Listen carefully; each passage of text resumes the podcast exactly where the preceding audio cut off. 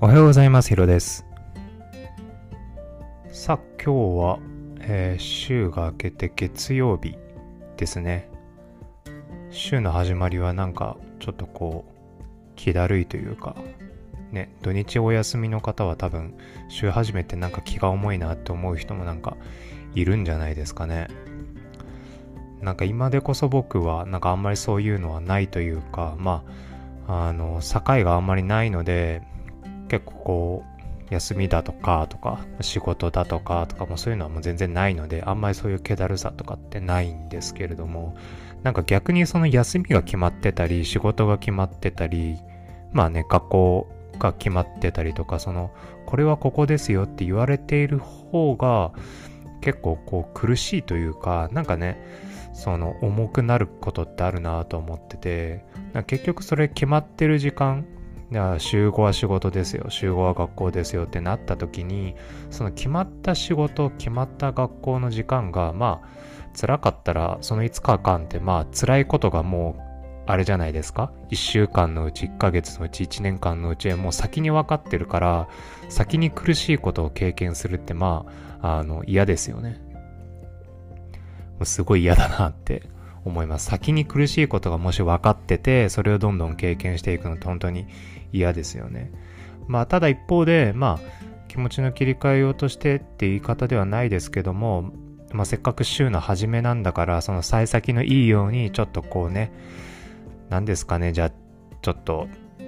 気持ちが上がる飲み物飲んでから月曜はスタートするかとかね、仕事前はじゃあこれ食べてとか、なんか僕結構そういうのやってたかもしれないです。やってたっていうよりかは、まあ仕事始まる前にちょっとコンビニ行ってコーヒー買うかくらいな、本当にあの小さな幸せですけども、なんかそういうのを結構重ねていた方が、なんかその後の時間とかもなんか心地よく乗り越えられることが多かったですね。今日はですね、ちょっとなんか揺らぎの中というか、あの、ふと思ったことがあって、それをちょっと皆さんにシェアしたいなと思ってて、なんか僕らって多分、こう、不幸と、まあ、幸福、まあ幸せ、この幸せと不幸、不幸と幸せ、この2つをうまく揺らぎながら生きてるなって思ってて、あの、まあ、もしかしたら、その今これ聞いてくださってる方が、まあ、目の前の現実というか、まあ、日々の連続の中で、ちょっと今苦しいなとか、いや、なんか最近大変だなって思うことって多分あると思うんですよ。で、そうなってしまうと、なんかその先もずっと苦しいんじゃないかって思っちゃうじゃないですか。どうしてもその苦しい時間の間に幸せの時間を考えることって難しいですよね。僕もそれはすごく思ってて、ちょっとこう人間関係でしんどかった時とか、まあ仕事でつまずいた時とか、やっぱそういう時の時間って、やっぱりあの、体も重いし、なかなかね、起き上がるというか、あの、気持ちを上げるっていうのもすごく難しくて、なんかこう、なんて言うんですかね、こう、ゴールが見えないというか、暗闇の中をこう、駆け巡っているそんな感じで、どこに一体ね、明るいゴールがあるんだよ、みたいな。だからそんな感じをよく思ってて。だからその時間って本当に苦しくて、やっぱり見えないんですけども、ただ、だずっとそういう暗闇の中かって言われると、結構そうじゃないことが実は多くて、まあ、これは僕の、何ですかね、体験談になっちゃうので、なんだろう、一般論じゃないし、まあ、もしかしたらね、僕だけかもしれないし、聞いてる人からすると、いや、そんなの、さあ、あなたの結果論でしょみたいなね、そう思う方もいるかもしれないんですけれども、あの、やっぱ時折苦しい時はあったけど、抜けてみた時に、今思えば、あれがあったから、今こうだよなって思えることがいろいろあって、あの、すごく遡るとするならば、まあ中学生とかで言うと僕は結構勉強にすごく苦しんだんですね。もう全然勉強できなくて勉強してこなかったし、成績もずっと悪かったので、あの受験期になって初めてそういう予備校とか塾とかに行き始めて、まあそれでもね、うまくはいかなかったんですけども、まあすごく親にも迷惑かけたし、まあお金もかけてしまったし、あの自分でもすごくそれは反省をしていて、まあやっぱその時期は本当に苦しかったっていうか、本当に勉強してて合格するんだろうかっていうのを考えたくなかったもはやだから毎日あの学校終わってからすぐに塾行ってで中学生ながらでも夜遅くまで塾にさせてもらってでも帰ってシャワー浴びながらもう僕もう眠すもうなんかもう寝落ちするんじゃないかってくらいな状態まで毎日毎日勉強してたんですね。まあ、それはやっぱりそれくらいやんなきゃダメだったしまあ自分のなんだろう本当に合格するかどうかわからないちゃんと高校に行けるのかどうかわかんないとかそういう思いを感じたくなかったんですね。中学生ながらでも。まあ、あの、結果、その、志望校には行けなかったけど、高校には進学できた、普通に。だから、それの安心感だけでも、なんか僕はやっぱりそれはそれで救われたなと思ったし、高校に入ってからは、その中学の後悔というか、反省点があったんで、あの、比較的に周りより早く勉強にスタートできて、まあ、成績も、あの、問題なく良かったし、まあね、あの、とは言ってもその 大学も第一志望行けなかったんですけど あの、でも、あの、普通に勉強した結果っていうのもまああるので、その高校受験の頃とは違ったんですね。で、そういう時期もあったと。で、次の大きなっていうところが、まあ、仕事し始めですかね。ちょうどアパレル始めた当初で、まあ洋服は好きだったんですけども、あの、結局僕、接客業ってやったことなくて、あの、どうやってお洋服売ればいいかとかも全然わかんなかったし、まあ、洋服の知識もそんなになかったんですね。まあ、全部まあ、あんまなかったんですよ 言っちゃえば。なので、結局仕事してみて分かったんですけども、まあ、全然あの、ね、その、アパレルなんでお洋服ってお店の売り上げ作っていかなきゃいけないじゃないですか。でも、あの、全然作れなかったっていう時期が、まあすごく半年くらいかな、それくらい続いて、で、まあ当時、まあ僕のその性格が今思えば、まあ良くないっていうのもあるんですけども、やっぱ誰にも頼ることができなかったんで、ずっとこう一人で抱えていることが多かったんですね。相談もできずにずっと進んでいってしまったので、まあ、やっぱりその、ね、何が問題かっていうのもシェアできなかったし、もう本当にそうですね。なんかこう自分で抱えたまんまそのまま半年ずっと突っ走っていってしまったので、まあ、これこそ同じで本当にお店の売り上げ上がんのかなみたいな。あの学生の頃と一緒ですよね。本当に高校行けんのかなみたい。なそういう感じでずっとやってたので、まあ、ただ結果的になんかちょっとずつその顔見知りのお客さんとかも増えていって徐々にあのお客さんがついてきてくださって、まあ、そこからお店の軌道が乗っていって、まあ、辞める前までも、まあ、それなりには、あの、うまくいってて、まあ、おそらくちょっと辞めた後は知らないですけれども、あの、僕よりも接客のできる子たち、あの、が、あの、なんだろう、あの、お店に残ってくれていたので、まあ、多分大丈夫だと思うんですね。まあ、きっとあの僕がいた頃よりもすごく反映してると思うんですよ。まあ状況はね全然知らないんですけどもねそういう感じにあって、まあ、そこがすごくあってで結局今思うとなんかそのもがいていた時期って本当に正解かわかんなくて自分のやってる努力も本当に正しいかわかんないし身についてるか本当にわかんないんですけどもなんかある瞬間に本当一日かどこかの瞬間にプツってこう山が見えるんですよね。ずっと下り坂だったんだけど急にちょっと上がる時があって。それってなんだろうな。自分の努力が正しかったのかわかんないし運だったかもわかんないしなんだかわかんないけれどもずっとその谷底を行ってると急に急にちょっとした山でも自分にとってはこうふわっと心が軽くなるんですね。だなんかそういうこう経験を持った時にその軽くなる瞬間っていうのはわずかながらでも不幸から脱出してる感じはあるんですよ感覚的にも。心もすごく軽いし。だからなんかそういう瞬間ってまあ幸福って聞かれるとちょっとどうかわかんないんですけども、まあ、苦しかった時よりと比べるとすごく楽になってるっていう点ではもしかしたら幸福なのかもしれないなと思っててなんかこれは結局人ってなんだろうな不幸とその幸福の揺れ動きの中にずっといるんだなと思っててだからずっと不幸に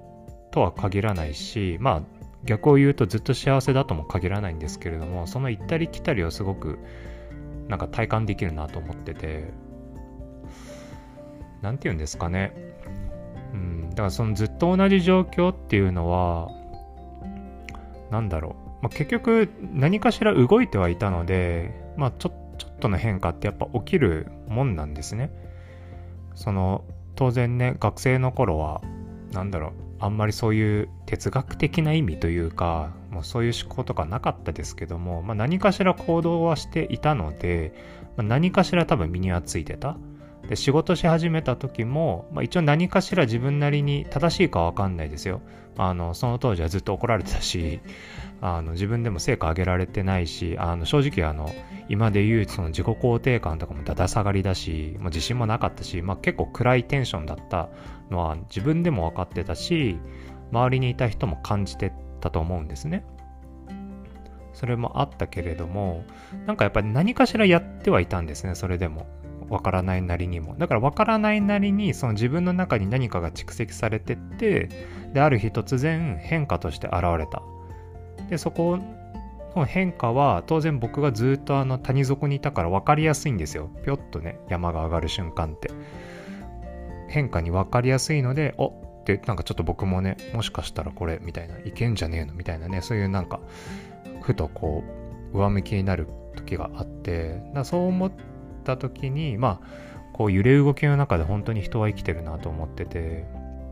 でまあもう一個その分岐点みたいなとこがあるとするならば、まあ、やっぱり仕事を辞める時ですかね。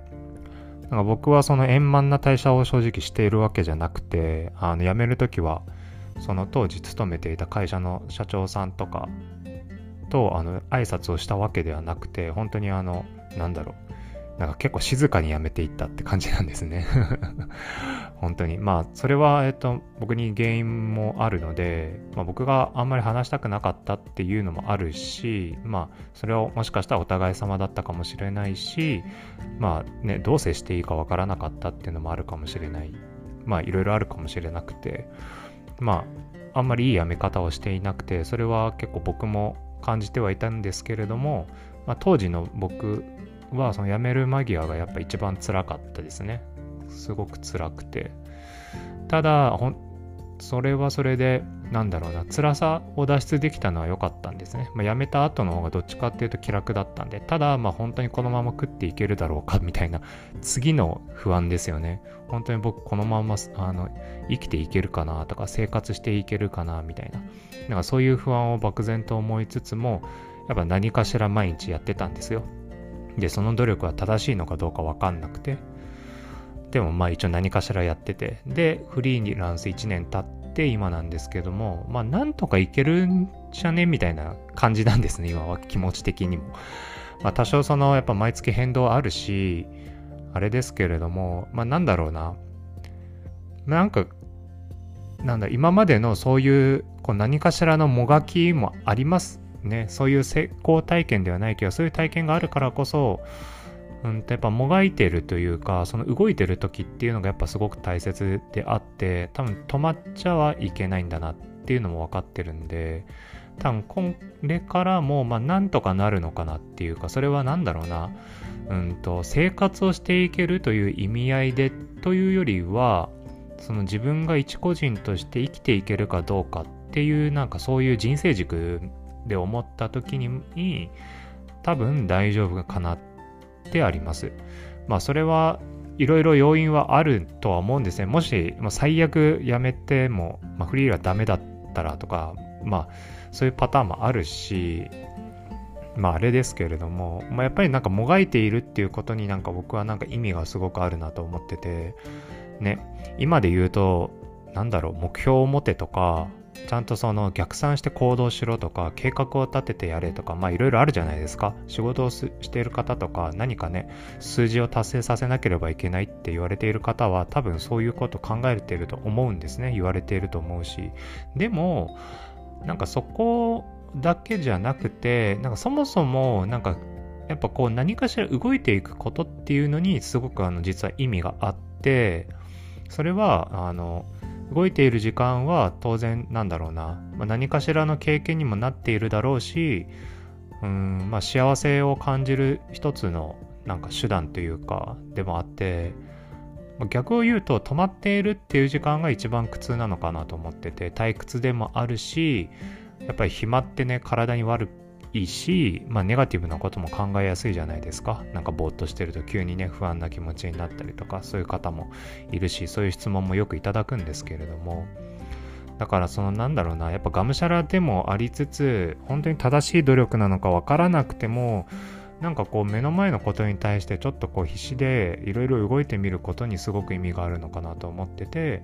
そのなんかもがいている先にやっぱりその幸せとかそういうこう多幸感みたいなのを得られるのがすごくあるなと思ってます。要はなんか場面を変えるってことですよね。同じ場面にとどまらないようにする。ちょっとしたことでもいいんですけども、なんか例えば在宅でずっとお仕事している方だったら、じゃあ外にちょっと出てみるとか、日の光を浴びてみるとか、外の空気を吸いながら歩いてみるとか、なんかそういうことでも、あの結構幸せって感じられるんですよね。だからそれは、あの、やっぱとどまらないっていうのがそこにも言えてて、ちょっとこう環境を変えてみたり、人と会ってみたり、本読んでみたり、